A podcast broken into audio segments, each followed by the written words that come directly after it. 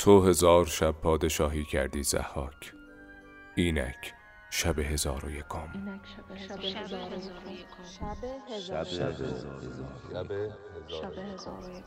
شب هزار و یکم.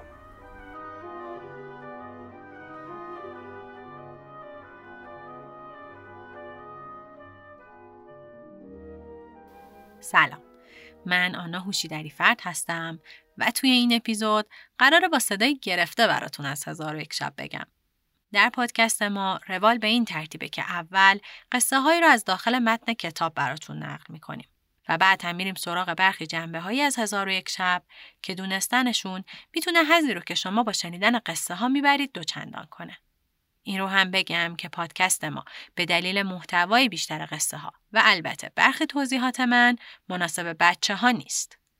یه خواهشی هم همین اول کار بکنم اینکه لطفا همین الان برید و صفحه ما رو در اینستاگرام با عنوان شب هزار و یکم یکم با وای و پشت سر همو بدون هیچ نشانه فاصله ای دنبال کنید. علاوه بر اینکه اونجا ما یه سری توضیحات تکمیلی برای هر اپیزود می‌ذاریم به زودی هم قرار چند تا نظرسنجی برگزار کنیم و خلاصه حضورتون چیزیه که الان ما شدیدن بهش نیاز داریم. این توضیح هم بدم که تو هفته گذشته من و مریم هر دو درگیر اومیکرون شدیم. و از اونجایی که دلمون نیومد انتشار اپیزود 9 رو به تأخیر بندازیم امیدواریم شما مخاطبان عزیز کیفیت ضبط این اپیزود رو که به دلیل قرنطینه اجباری و صدایی گرفته یکم پایین اومده بر ما ببخشید دیگه بریم و اول از همه بشنویم خلاصه ای رو از قصه های هفته قبل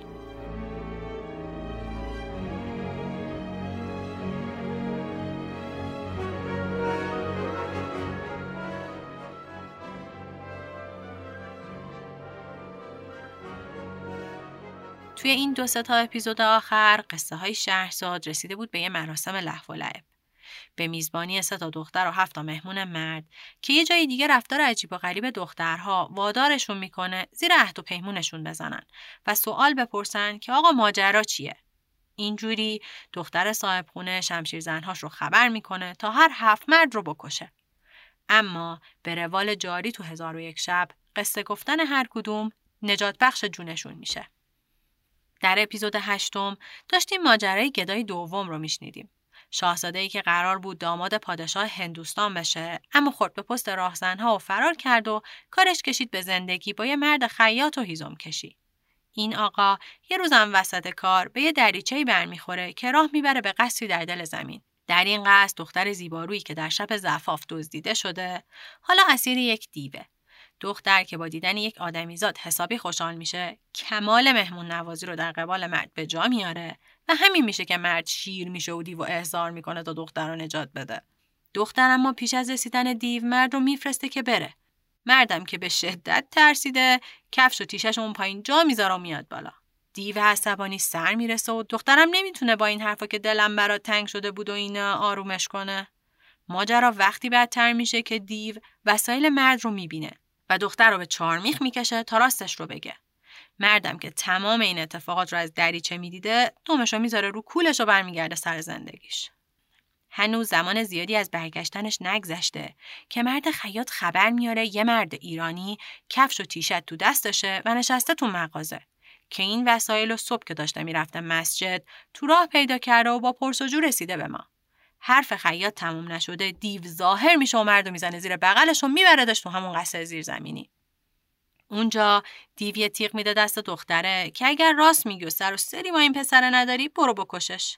دختره دلش نمیاد و تیغو میندازه. پس دیو رو می‌کنه به مرد. و مرد شجاع ما هم تا دم کشتن دختر میره که دیگه دختر صداش در میاد. آقا داستان چیه که این همه سر من بلا میاری و این خیالت نیست؟ مرد بالاخره خجالت می‌کشه و تیغو میندازه. بنابراین دیو مطمئن میشه دختر بهش خیانت کرده. پس دردم سرشو می‌بره و به مرده هم میگه تو رو نمی‌کشم اما همینجوری هم ولت نمی‌کنم بری. پس باز مردو می‌زنه زیر بغلش و میبردش یه جا توی کوه و افسونی به یه مشت خاک می‌خونه و میپاشه به مرد و مرد تبدیل میشه به یک بوزینه.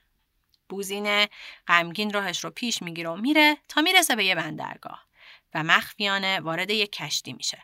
مسافرهای کشتی اما بالاخره میبیننش و می‌خوان بندازنش تو دریا که مهرش میفته به دل ناخدا و اینجوری نجات پیدا می‌کنه.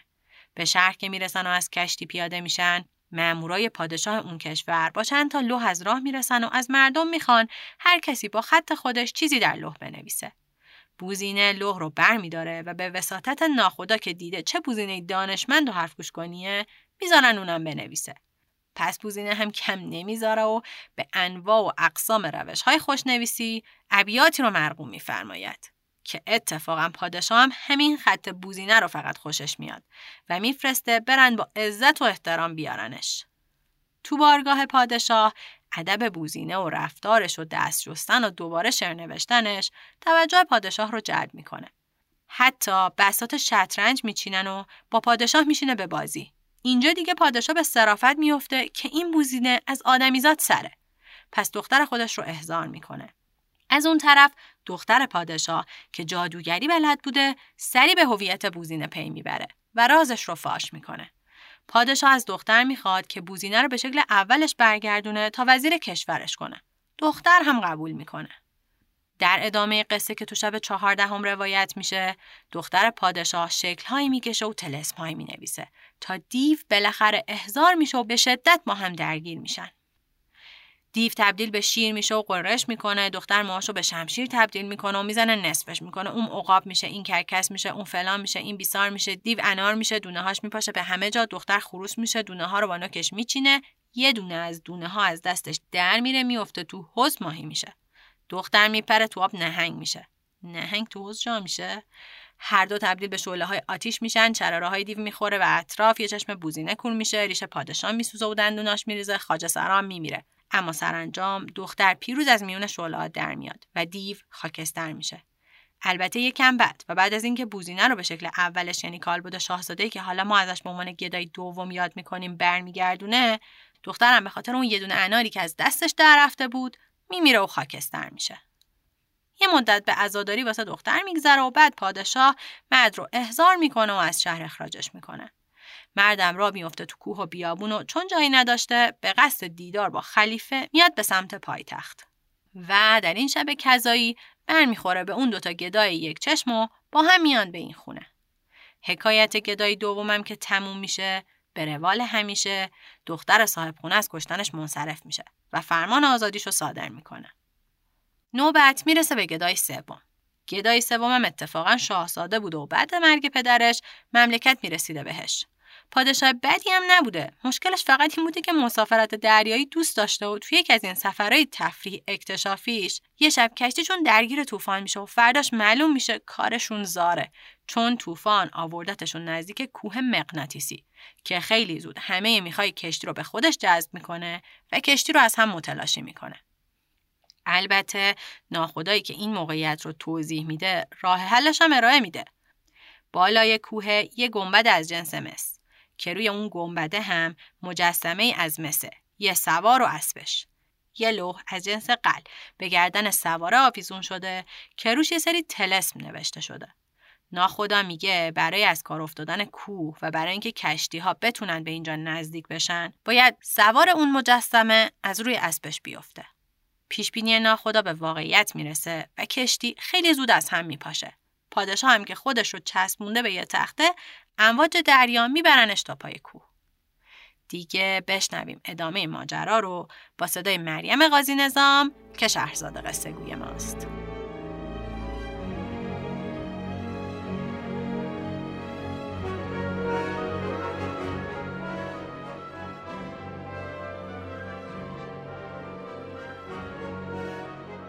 چون شب پانزدهم برآمد گفت ای ملک جوانبخت. گدای سیوم گفت ای خاتون من به فراز کوه بر شدم و به سلامت خیش شکر گذاردم و به میان قبه رفته در آنجا بخفتم. از حاطفی شنیدم که گفت ای فلان چون از خواب برخیزی خوابگاه خیش بکن و کمانی با سه تیر که تلسم ها بر آن تیرها نوشتند در آن مکان پدید آید. آنها را بیرون بیاور و آن سوار را که به فراز قبه است با تیر بزن تا از هم فرو ریزد و مردم از این بلیت برهند و چون سوار را بزنی او به دریا افتد.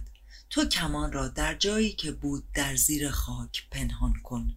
هر وقت که بدینسان کنی آب دریا بلند گشته. با سر کوه یکسان شود. آنگاه زورقی پیش تو آید و در آن زورق شخصی بینی. با او به زورق بنشین که به ده روز تو را به کنار دریا برساند. آنجا نیز کسی را خواهی یافت که تو را به شهر خود برساند ولی در این ده روز که به زورق نشسته ای نام خدا به زبان مبر. پس من شادان از خواب برخواستم و بدانسان که حاطف گفته بود کردم و ده روز در زورق بودم که جزیره ای نمایان شد. من از قایت خورسندی تکبیر و تحلیل گفتم. در حال آن شخص مرا از زورق به دریا افکند. من شنا کرده خود را به جزیره ای رساندم. آن شب را در همان جا بخسبیدم. بامداد برخواستم ولی راه به جایی نمی‌دانستم و حیران به هر سو می رفتم و گریان بودم و نجات از خدای تعالی هم خواستم که یکی کشتی پدید شد. از بیم به فراز درخت بر شدم. چون کشتی به ساحل در رسیده ده تن غلام از کشتی به در آمده در میان جزیره زمین را بکندند و خاک به کنار کردند. طبقی چوبین پدید شد. طبق برداشتند. دری گشوده شد. آنگاه به کشتی بازگشته. نان و خربزه و آرد و روغن و اصل و گوسفند از کشتی به درآورده به دانجا بردند. پس از آن غلامان به در آمدند و جامعه های نیکو به در آوردند و در میان ایشان پیری بود سال خورده و بلند بالا که از قایت پیری نزار گشته و دست پسر ماهروی مشکین مویی در دست داشت و همی رفتند تا از دیده نهان گشتند. من از درخت به زیر آمده خاک از روی دریچه برکنار کردم و طبق چوبین برداشتم. دریچه پدید آمد. از آنجا به اندرون شدم و از نردبانی به زیر رفتم و به فراخنایی برسیدم که از آنجا دری به باغی گشوده می‌شد و از آن باغ دری به باغ دیگر گشوده می‌شد. تا سی و سه باغ و در همه آنها درختان بارور و گلهای رنگین چندان بود که در وصف سخندان نمی آمد و در آخرین باغ دری دیگر یافتم. بسته. چون در گشودم اسبی دیدم زین کرده نزدیک رفته بر اسب نشستم. اسب بر هوا شد و مرا به فراز خانه گذاشته. دم خیش بر یک چشم من بزد. در حال چشمم نابینا شد و اسب از من ناپدید گردید. من از فراز خانه به زیر آمده ده تن جوان برهنه بدیدم. از ایشان اجازت نشستن خواستم مرا من کردند. از پیش ایشان غمین و گریان به در آمده. شبانه روز راه می سپردم تا به دارو سلام رسیدم و به گرما اندر شدم. زنخ تراشیدم و به صورت گدایان برآمده. در شهر بغداد می گشتم که این دو گدا را دیدم. به ایشان سلام کردم و غریبی خیش بنمودم. ایشان گفتند ما نیز غریبیم. پس تن یار گشته. بدین مقام گذارمان افتاد و سبب نابینایی یک چشم من این بود. دختر گفت بند از این هم بردارید. پس از آن دختر روی به خلیفه و جعفر و مسرور آورده گفت شما نیز سرگذشت خیش را بیان کنید. جعفر گفت در وقت آمدن گفتیم که ما بازرگانان تبرستانیم از مهمانی بازرگانی بازگشته. راه منزل گم کرده بودیم. دختر چون سخن جعفر بشنید و ادب او بدید گفت شما را به یکدیگر بخشیدم. پس همگی بیرون آمدند. خلیفه گدایان را به جعفر سپرد که از آنها پذیرایی کند و خود به مقر خیش بازگشت.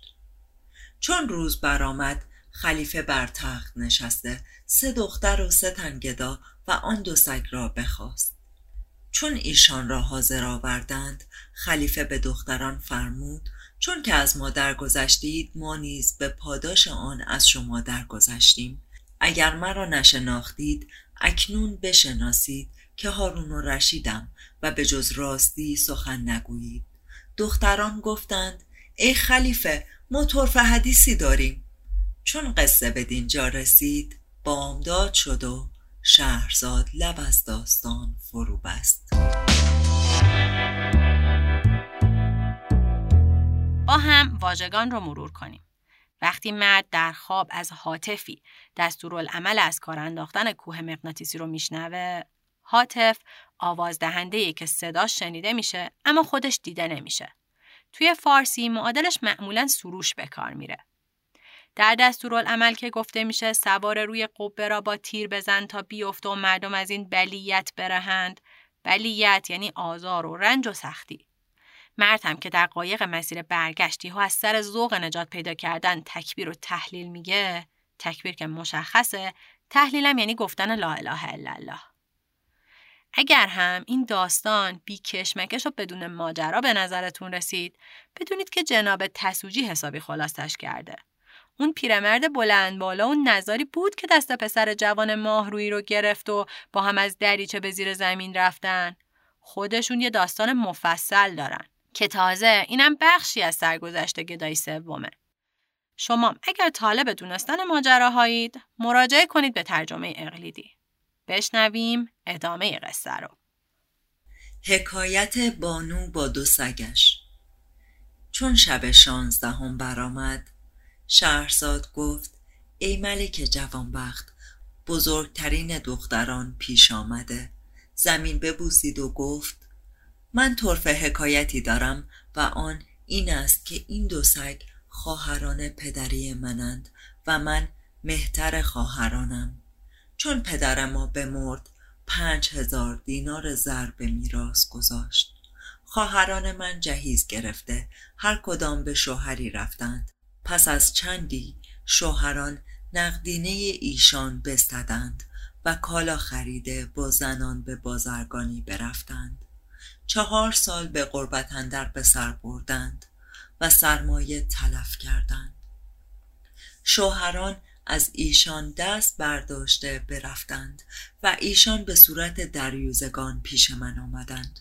از بس که بی سامان بودند من به زحمت ایشان را بشناختم و از حالت ایشان باز پرسیدم گفتند قصه باز گفتن سودی ندارد سرنوشت این بوده است من ایشان را به گرمابه فرستاده جامه بپوشاندم و ایشان را به بزرگی برگزیدم گفتم من خواسته بیشمر دارم همه مال از آن من و شماست پس همه روزه در نیکی و احسان به ایشان میافزودم تا سالی بر این بگذشت. ایشان از مال من مالی اندوخته گفتند که ما را شوی باید. گفتم مرد خوب به جهان نایاب است. شما شوهر گرفتید و آزمودید. دگر بار شروع کردن سودی ندارد. ایشان سخن نپذیرفتند. من از مال خیش جهیز گرفته ایشان را شوهر بدادم. هر کدام با شوهر برفتند. پس از چندی شوهرها ایشان را فریب داده آنچه که داشتند بستدند و ایشان را به سفر برده و در میان راه از ایشان دست برداشته برفتند. ایشان به رهنه بازگشته پیش من آمدند و عذر خواسته پیمان بستند که دیگر نام شوهر به زبان نیاورند. من عذر پذیرفته بیش از پیش به ایشان احسان می کردم تا اینکه سالی بر این بگذشت و من کالای فزون خریده به قصد بسره به کشتی نشستم و خانه به ایشان سپردم. ایشان گفتند ما طاقت جدایی تو نداریم. من ایشان را نیز با خود به کشتی نشانده شبانه روز همی رفتیم تا اینکه ناخدا قفلت کرد و کشتی از راه به در شد. پس از چند روز شهری پدید گشت. از ناخدا پرسیدیم که این کدام شهر است؟ گفت نمی‌شناسم و تمامی عمر در دریا کشتی راندم و هرگز این شهر را ندیده بودم. اکنون که به دینجا آمده ایم شما کالای خیش به شهر برده بفروشید. اگر خریدار نباشد دو روز براسوده توشه بگیرید. پس از آن کشتی به سوی مقصد برانیم. پس ناخدا برخواسته به شهر رفت. در حال بازگردیده گفت برخیزید و به شهر آیید و قدرت خدای تعالی را ببینید. آنگاه ما به شهر رفته. دیدیم که مردم شهر همگی سنگ سیاه شده. زر و سیم و دیگر کالای مردم جا به جا مانده است. ما را عجب آمد. همه از یکدیگر جدا گشته. از بحر تفرج شهر به هر کوی و برزن برفتیم. و من به سوی قصر ملک بشتافتم در آنجا دیدم که همه ظروف از زر و سیم است و ملک را به فراز تخت دیدم که وزرا و خادمان و سپاهیان به پیش او ایستاده. همگی سنگ بودند و گوهرهای درخشنده بر آن تخت بود که چون ستارگان پرتو همی دادند. پس به حرم سرای رفته ملکه را دیدم که تاج مکلل و عقد مرصع و قلاده گوهرنشان و جامعه های زرین او به حال خود بودند ولی ملکه سنگی سیاه شده بود. در آنجا دریافتم از در به درون شدم و از نردبانی که در آنجا بود فراز رفته. ایوانی دیدم که فرش های حریر و استبرق به آنجا گسترده بودند. تختی مرصع با دور و گوهر در صدر ایوان دیدم که گوهرهای درخشنده تر از ماه تابان بر آن تخت بود. پس از آن به جای دیگر رفته عجایب بسیار دیدم که از دیدن آنها به دهشت اندر شدم و حیران همی گشتم تا شب درآمد خواستم از قصر به درایم راه نشناختم. در مکانی که تخت برام بود بخفتم. چون نیمی از شب برفت آواز تلاوت قرآن شنیدم. در حال برخواسته بدان سو رفتم. عبادتگاهی یافتم که قندیل آویخته و شمها سوخته و سجاده گستردند و جوانی نیکو شمایل در آنجا به تلاوت مشغول است. مرا از آن جوان عجب آمد که چگونه مردم شهر به جز این جوان همگی سنگ سیاهند. پس نزدیک آن جوان رفته. سلامش دادم. رد سلام کرد. گفتم پرسشی از تو خواهم کرد و بدین قرآن که همی خانی سوگندت می‌دهم که به راستی پاسخته آن جوان تبسمی کرده گفت نخست تو بازگو که بدین مقام چگونه آمده ای. من ماجرای خیش بیان کردم و از احوال مردم شهر پرسیدم. مصحف بر هم نهاد و مرا پیش خود خوانده بنشاند. دیدم که آن پسر در نکویی چنان است که شاعر گفته چهره بوتی ایار و دلبر نگار سرو قد ماه منظر. اگر بودگر تو بود بر نگارد مریزاد آن خجسته دست بودگر من تیر محبت او خورده دل به مهرش سپردم و از حکایت مردم شهر باز پرسیدم. گفت پدر من ملک شهر بود و او همان است که به فراز تخت سنگ شده و مادرم همان بود که به حرم سرای اندر بدیدی. پدر و مادرم و مردم شهر ستایش پروردگار نکردند و آتش همی پرستیدند و به ماه و هور سوگند یاد می کردند. ولیکن در خانه ما پیرزنی بود خدا پرست که دین خود آشکار نمی کرد و پدرم به امانت و پاکدامنی او اعتماد تمام داشت و مرا به دو سپرد که تربیت داده احکام دین مجوسم بیاموزد.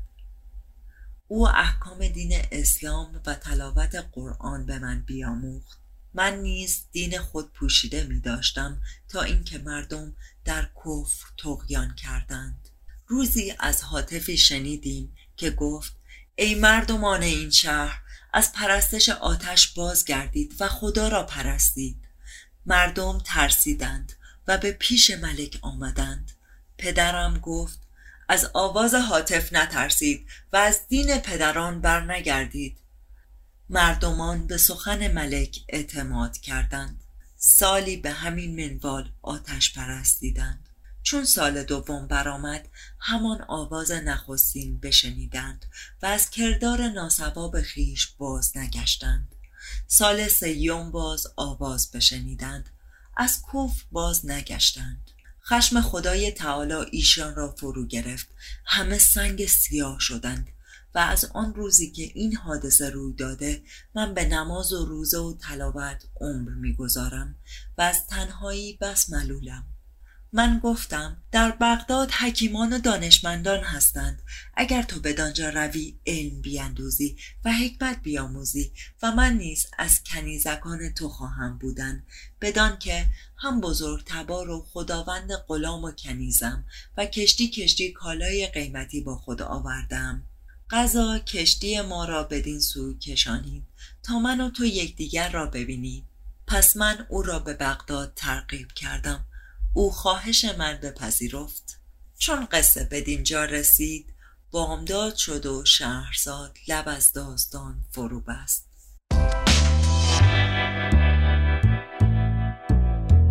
واژگان این بخش در توصیف ملکه سنگ شده تاج مکلل یعنی تاج پوشیده شده از اکلیل یا گوهرنشان. عقد مرصع و قلاده گوهرنشان هم هر دو یعنی گردنبندهایی از جواهرات مختلف. جلوتر که گفته میشه فرش های حریر و استبرق استبرق پارچه که با زر و ابریشم بافته میشه. وقتی دختر تعریف می‌کنه با دیدن این صحنه از مردم سنگ شده به دهشت اندر شده یعنی به شدت متعجب شده و ترسیده.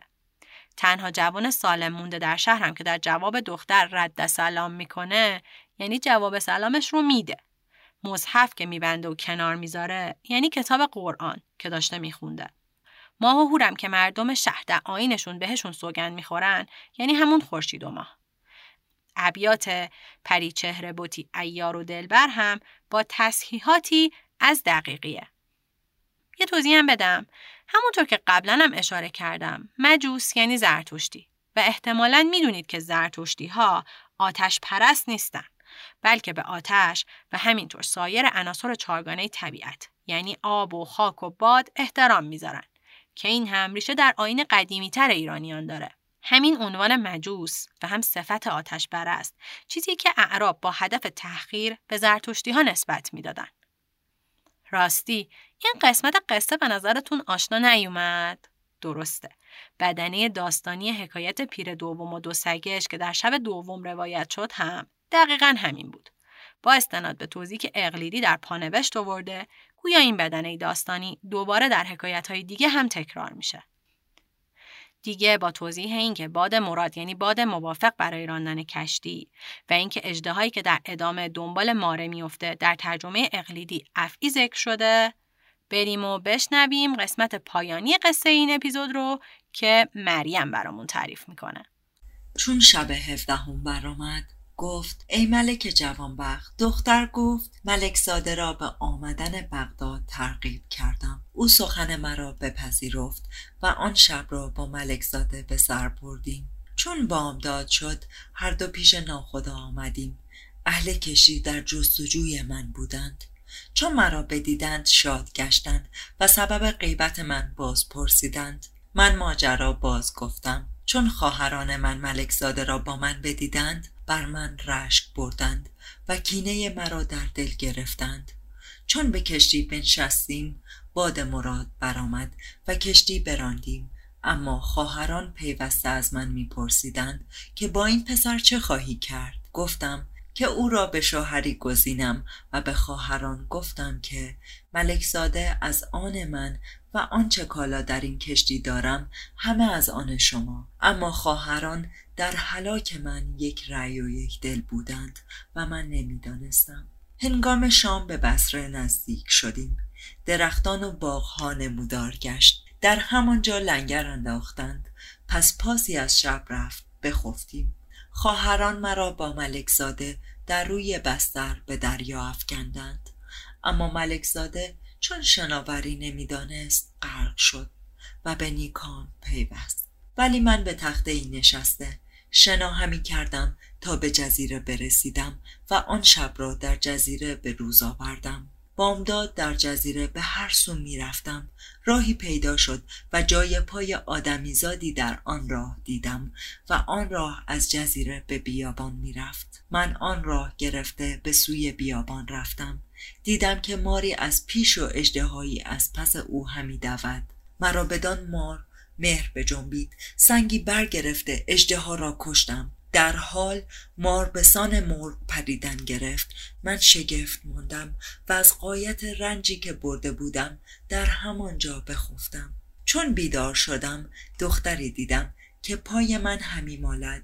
من از او شرمگین گشته راست نشستم. به او گفتم تو کیستی؟ گفت ساعتی بیش نیست که دو دشمن مرا کشتی و با من نیکی ها کردی. من همان مارم که از اجده هایم برهاندی.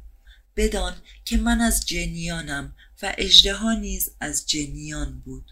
چون خلاصی مرا سبب شدی من نیز به کشتی رفتم و آنچه که به کشتی اندر مال داشتی همه را به خانه تو گرد آوردم و خواهرانت را به جادو سگ سیاه کردم. آنگاه مرا در رو بوده با آن دو سگ به فراز خانه فرود آورد. دیدم که آنچه در کشتی بود همه را آورده است.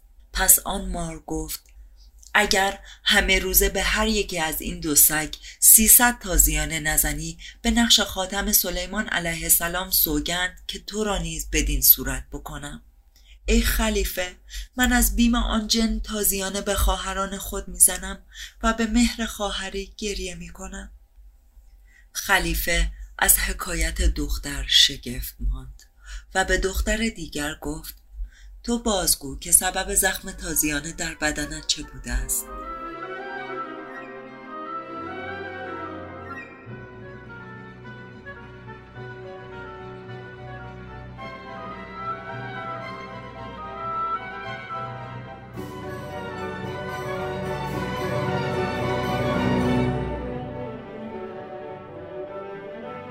همونطور که تو اپیزود اول اشاره کردم الف لیلتون و لیله برای نخستین بار در سال 1259 هجری قمری یا 1843 میلادی توسط عبداللطیف تسوجی در تبریز به فارسی ترجمه میشه. ترجمه احتمالاً بر اساس نسخه چاپ بولاق که متعلق به کتابخانه شخصی بهمن میرزا، پسر عباس میرزا و برادر محمد چاه قاجار بوده. این کتاب در سال 1261 قمری یعنی دو سال بعد از ترجمه به خط میرزا علی خوشنویس در همون تبریز چاپ سنگی میشه.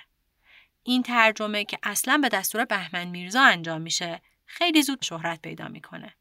و جالبه بدونید همین ترجمه تسوجیه که حدود 100 سال بعد در سال 1315 شمسی توسط انتشارات کلاله خابر به شکل امروزی منتشر میشه و اتفاقا همون متنیه که مریم مزروش داره برامون قصه ها رو روایت می‌کنه. بذارید بخشی از مقدمه تسوجی رو بر ترجمهش براتون بخونم. الف لیلتون و لیله نیز بدین نمت سخن رانده و عجایبی چند از احوال پیشینیان و قرائبی چند به عنوان افسانه از زبان جانوران یاد کرده و اشعار نقض و لطایف نیکو ایراد نموده که مطاعباتش نودما را به کار آید و اشعارش ادبا را بلاغت افزاید. و بدین سبب خاص و عام به خواندن و شنودنش رغبتی دارند.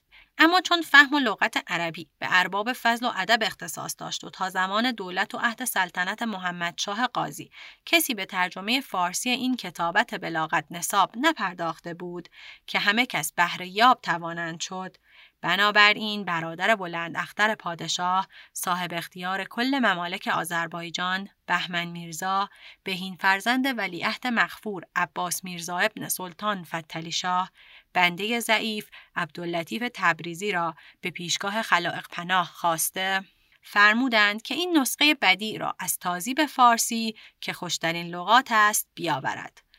و افسح الشعرا ابلغ الفصحا ملک الکلام میرزا سروش را فرمودند که به جای اشعار عربیه شعر فارسی از کتاب شعرا مناسب همان مقام نویسد و هر شعری که به قصه منوط و به حکایتی مربوط باشد مضمون آن را خود نماید. بندگان آستان کمر اطاعت بر میان بسته خدمت را آستین برزدیم امید که به اون الله و توفیقهی این خدمت به پایان رسد و پذیرفته درگاه پادشاهزاده با فراجاه گردد. بد نیست در مورد چگونگی ترجمه تسوجی و کیفیتش گوش بدیم به صحبتهای استاد شهرام زرگر که دارن مقایسه می‌کنن این ترجمه رو با ترجمه ابراهیم اقلیدی که من هم بارها اشاره کردم دقیق ترین ترجمه ارائه شده از هزار یک شب تا به امروزه. بشنویم. 170 80 سال پیش وقتی که سفارش داده میشه به عبداللطیف تسوجی که الف لیلتون و لیله رو ترجمه کنه خود اون بنده خوده که روش هم خبر نداشته همچین کتابی هست. کتابی رو براش تهیه کردن بهش دادن عین یه کارمند گفتن آقا بشین ترجمه کنینو که به راستی هم ترجمه خوبیه. می‌خوام بگم که اون موقع کتابی که برای ایشون تهیه کردن احتمالا بهترین نسخه نبوده.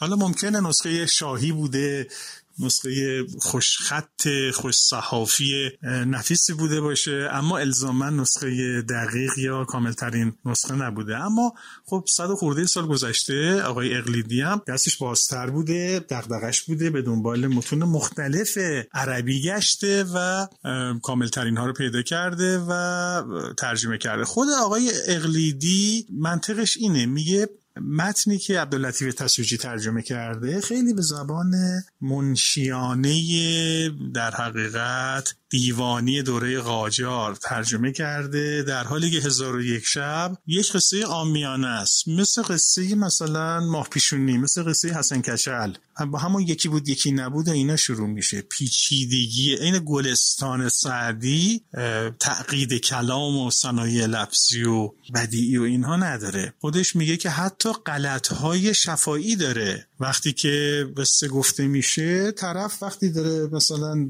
میگه دیوار گفته تیفال یا دیفال.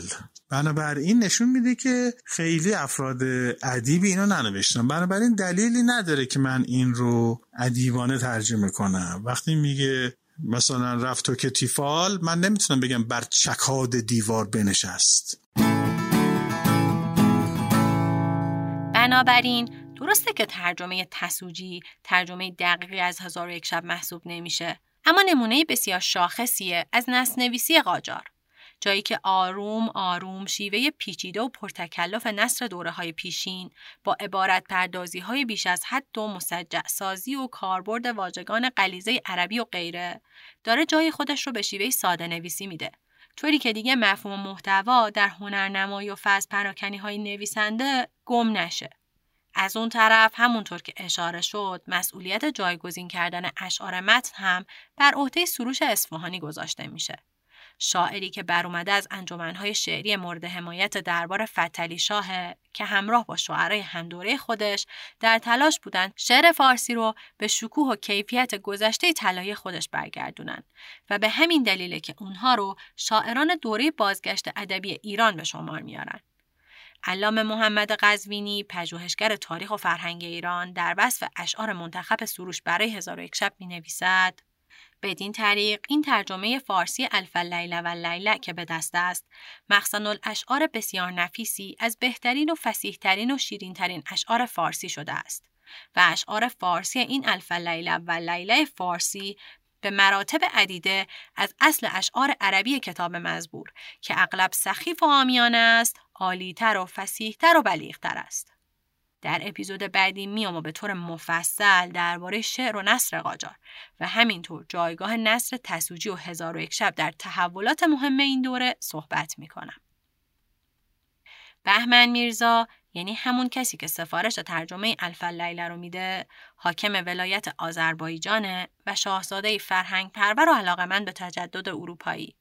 در دوره حکومت بهمن میرزا تبریز که آن موقع بزرگترین شهر ایران بود به خاطر داد و ستدش با اروپا های تجار یونانی ارمنی اروپایی و تماس با دول همسایه روسیه و عثمانی وضعیت بین المللی زنده و پرشوری داشت. انتشارات پرشمار فارسی در آنجا از زمان عباس میرزا به این طرف نشانگر این تماس ها با دنیای خارج بود. طوری که به شهادت مستشاران خارجی توی اون زمان تعداد 16 تا چاپخونه در تبریز تأسیس شده بوده و حتی روزنامه های روز اروپایی هم در دسترس کسانی که خواهانش بودن قرار داشته. اصلا نخستین جرقه های تجدد خواهی توی ایران زمانی زده میشه که بعد از شکست های پی در پی دولت قاجار از امپراتوری روسیه و امضای دو معاهده گلستان و ترکمنچای نیاز جدی به ارتشی مدرن و کارآمد احساس میشه. این اتفاقا کی داره میفته در زمان سلطنت فتلی شاه قاجار. این طرفداران اصلاحات به سبک غربی گروهی کوچک اما قدرتمند از شاهزادگان و نخبگان دست بالای دولتن که در رأسشون عباس میرزا، ولی عهد فتلی شاه، حاکم آذربایجان و پدر بهمن میرزا قرار داره. همین تلاش برای ساماندهی قشون چه از راه تجهیز تسلیحات و مهمات جنگی نوین و چه ایجاد نظام جدید اول پای افسران و مستشاران نظامی انگلیسی و فرانسوی و روس و اتریشی و ایتالیایی و تو مرحله بعد تجار و دیپلمات های سیاسی و حتی مبلغان دینی رو به ایران باز می‌کنه. و به این ترتیب این تعامل رو به افزایش با اروپایی ها اثرات دیگری هم می‌ذاره. از جمله در پوشاک و سر ظاهری و ورود اجناس و اونچه که برای ما مهمه کالاهای فرهنگی و کتابها و نشریات و حتی آثار هنری. خلاصه هزار و یک شب در ادامه چنین تحولاتی و به دست بهمن میرزا که دنبال روی راه پدرشه به فارسی ترجمه میشه. اما بهمن میرزا بعد از ماجراهایی مجبور میشه خاک ایران رو ترک کنه و کتابخونه و چهره های فرهنگی دربارش به جانشینش می‌رسه. کی؟ ناصرالدین میرزا که کمی بعد ناصرالدین شاه میشه. از جمله درباره علاقه ناصرالدین میرزا به هزار و یک شب گفته شده داستانهای این کتاب که برای ولیعهد جوان خوانده می‌شد او را بسیار مسرور می ساخت. بگونه ای که بر اساس گزارش ها چنان شیفته این کتاب گشته بود که خود را همچون شاه پریان آن سرزمین تصور می نمود. از روی کتاب قبله عالم نوشته عباس امانت می‌خونم براتون. سبک نگارش و ذوق ادبی ناصرالدین میرزا باستابی از این محیط فرهنگی به ویژه پس از بازگشتش به تبریز در 1264 هجری قمری است. وی علاقه وافری به شعر و نصب پیدا کرد و فارسی خود را نیز به سرعت بهبود بخشید. محفل روشنفکرانه که ناصرالدین از حاکم پیشین بهمن میرزا میراث بود انعکاسی از دوران حکومت عباس میرزا داشت و شاعران نویسندگان مترجمان و ادیبانی را شامل می‌شد که آثار و همنشینیشان به وجهی تحول فکری شاهزاده جوان را شکل داد بدیهی است نخستین کتبی که ولی عهد برای سرگرمی خواند نوشته های ساده چون قصه های آمیانه فارسی بود و همینها ابتدا کمکش کرد تا بر مشکل زبان فائق آید و رفته رفته شوق و ذوقی به ادبیات فارسی پیدا کند. در این زمینه ترجمه فارسی الف لیلتون و لیله که تازه چاپ شده بود سبکی بسیار متفاوت از متون خشک صرف و نه و دیگر آثار مدرسه ای عرضه می داشت. ناصر میرزای جوان اینقدر به این کتاب علاقه پیدا می‌کنه که بعدتر وقتی به پادشاهی می‌رسه به میرزا ابوالحسن خان قفاری کاشانی نقاش باشی دربار و ملقب به سنی الملک فرمان میده نسخه سلطنتی و مصور از هزار و یک شب ترتیب بدن. درباره شخصیت سنی الملک و نقاشی هایی که او و شاگردانش برای این نسخه همایونی از هزار و یک شب میگن تو اپیزود بعدی بیشتر صحبت خواهم کرد. فکر می‌کنم بهتر بحث رو اینجا متوقف کنیم تا اپیزود بعدی. توی این اپیزود پرداختیم به بستری که درش هزار و یک شب برای اولین بار به فارسی ترجمه میشه. و در واقع دربار قاجاریه رو به عنوان دروازه ظهور مجدد هزار افسان در جامعه ایرانی معرفی کردیم. در اپیزود بعدی یعنی اپیزود دهم که آخرین اپیزود از فصل اول پادکست شب هزار هم هست میایم و درباره چیزهایی که تو این اپیزود وعدش رو دادیم صحبت می‌کنیم.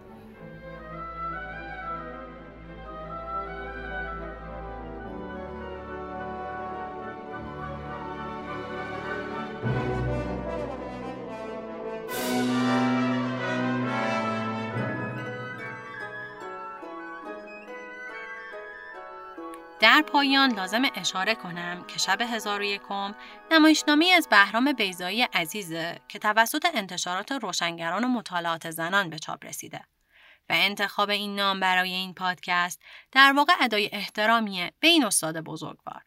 این رو هم بگم که من به هیچ وجه کارشناس هزار و یک شب نیستم بلکه در تلاشم با پژوهش تو منابع معتبر موجود اطلاعاتی رو که به دست میارم با شما هم به اشتراک بذارم. و البته در صورت امکان با متخصصینی که تو حوزه های مختلف مرتبط با کتاب سر و کار دارن مصاحبه کنم. بنابراین لطفا خطاهای من رو بر من ببخشید و حتما ما رو از نعمت انتقادات و پیشنهاداتتون بهره کنید. اگر پادکست ما رو دوست داشتید ممنون میشم در Castbox، Google Podcast و ناملیک ما رو subscribe کنید و بدونید بهترین حمایت شما از ما معرفیمون به دوستانتونه. لطفا صفحه ما رو در اینستاگرام با عنوان شب هزار و یکم پشت سر هم و بدون هیچ نشانه فاصله ای دنبال کنید. در اونجا اطلاعات تکمیلی و منابع استفاده شده در هر اپیزود معرفی میشن.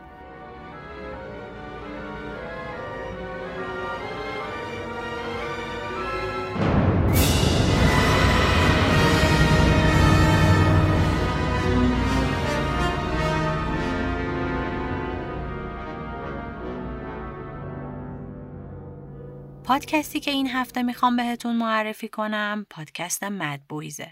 پسران دیوانه، مجتبی، ساسان و مهدی در جستجو برای یافتن دریچه های نو در رویدادها هستند و درباره مسائلی صحبت می‌کنن که ایران بهش مبتلاست.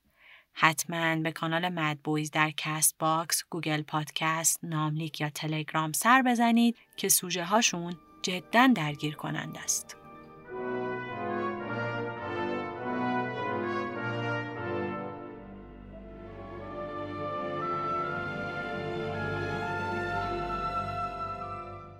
در شب هزار یکم طراحی هویت بسری هنر یاسمین میرمعزه مشاور محتوایی ما دکتر بهزاد آقا جمالی هستند و مجتبا حسامی هم در پروسه تولید مشاور فنی ماست. مریم قاضی نظام شهرزاد قصه و من آنا هوشیدری فرد پژوهشگر و راوی توضیحات هستم.